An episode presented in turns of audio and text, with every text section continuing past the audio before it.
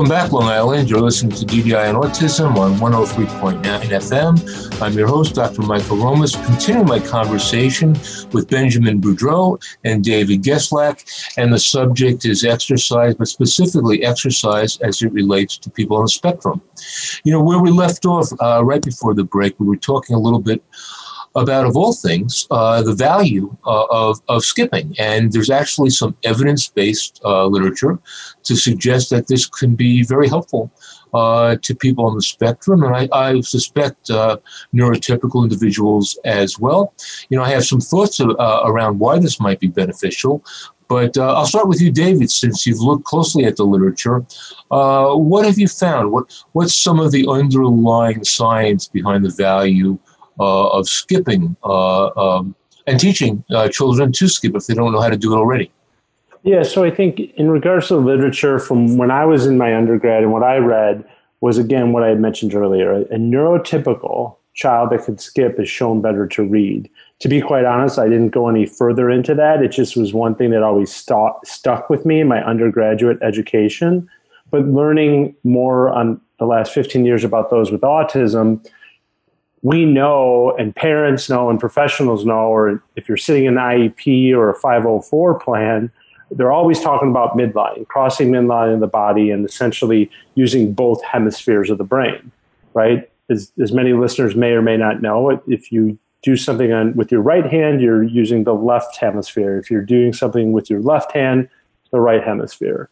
So I was just more intrigued when I was teaching Joseph that was what I was focused on, is I wanted to teach him some of those fundamental movement skills that could attribute to what the father essentially wanted. His first thing was teach him sports, but if these kids or any kid doesn't have some of those basic motor planning and movement, you're going to make sport already even more of a challenge, given even what Ben said, which we know many of those on the spectrum also, unfortunately, deal with. They're picked last or they're not picked at all.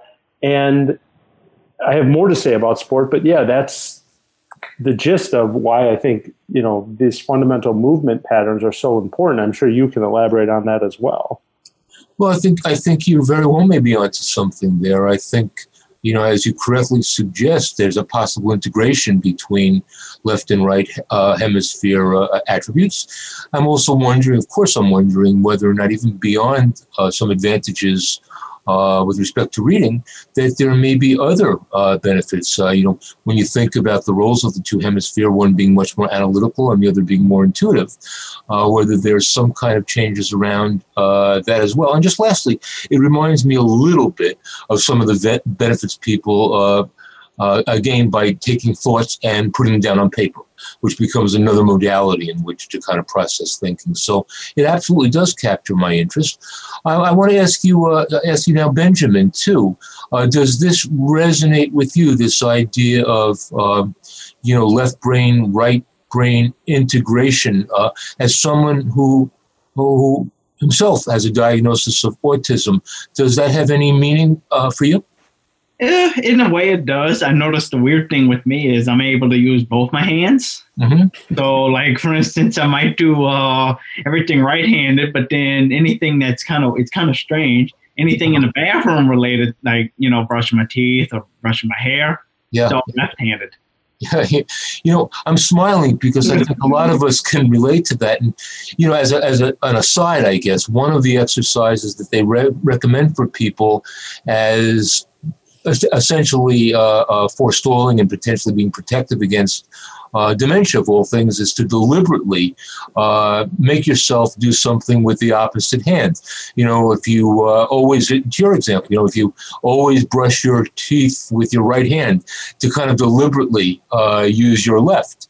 Or, for instance, if you always like, I don't know, just verbal kind of exercises and challenges like Scrabble, to make yourself do a puzzle, which would be more visual, all deciding to kind of integrate the brain and create pathways that you may not have done so effectively before. So I do think you guys are absolutely onto something, and this is of you know, a very, very real interest. And just lastly, now this I'll give to you, David.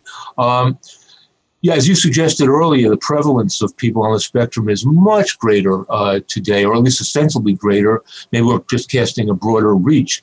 But is there any difference in your ability to teach people on the spectrum, or show people on the spectrum not only skipping but other kind of exercises than it is people who are neurotypical? So I think the biggest piece of teaching those with autism sport or any new skill or concept or task is the use of evidence-based practices, specifically visual supports. To this day, in many schools, not all, but many schools, whether it's specifically in the physical education or the adapted physical education program, they're not using visual supports. Yeah. And because some don't understand what to do, they haven't had the training, and that's worldwide. I've been to 7 different countries educating people. We know that that's how they learn in the classroom. Many of the students, right? Right. Video models, visual supports, social stories, all these evidence-based practices. But then when you go to physical education or adapted physical education, truly the most unsensory-friendly environment in the entire school, and it's typically a blank canvas. And then the teachers may say, "Oh, it's okay. He's just got autism." Like, no. You're not teaching them the way they've learned some for 18 years. And now you need to go back to those evidence-based practices. And this community can be challenged, and they can do exercise or sport or various things. But sometimes it's changing the expectations, now maybe for the individual, how long it will take, the parent, to give them the right understanding, and or the trainer or the professional working with them. You know, for a lot of us, some of this terminology is a little new, and we would benefit maybe by a little bit of explanation. So maybe if you could just spend a moment and tell us the difference between physical education and adaptive education, and maybe some examples of visual supports. Yeah. So physical education is general physical education, which a neurotypical or most students, and I say most because not all schools are doing it or doing it a few times a week, are getting. And adapted physical education, and I'm probably not going to say this correctly. If you ever want to interview someone, Susanna Dillon will give you all the language, Dr. Dillon, but is any student with an IEP or 504 plan has to basically be assessed and qualify for adapted physical education. Gotcha. Also to note, given IDEA law, physical education is one of the only mandated services for those with special needs. Mm-hmm. And many parents don't know that. Right. And many districts say they don't even bring it up. Yeah. But it's a mandate. So parents, if you're listening, it's a mandate that your kids should be getting because of the benefits that go far beyond the health-related benefits for any person. The example of visual supports, to put it pretty plain and simple, think of the old saying goes, a picture is worth 1,000 words. So a picture of an exercise or a video model could be even one step better, right? But a picture can tell that student or that child on a spectrum and show them what to do without the instructor or instructors sometimes flooding their sensory system or flooding their brain with more verbal commands. Sometimes you can just point to a picture or show a video and not say a thing.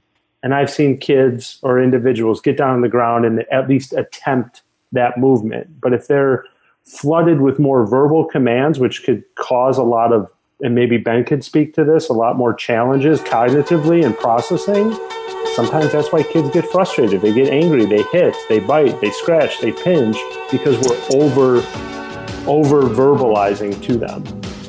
Well, I think it clearly speaks to the importance of that connection that we referenced before, the well-known connection between mind and body. And You know, in fact, guys, what I want to do is bring you both back for next week's show, because I want to look a little more closely at the research you've been involved with, Benjamin. Some really fascinating stuff. And again, to use David's phrase, empirically based, evidence-based data at this point that kind of supports a lot of what we're sharing here today. So again, I'm going to ask you both to come back. My guests have been Benjamin Boudreaux and David Geslak. The subject is exercise as it relates to autism. Be sure to join us next week. Don't miss that up.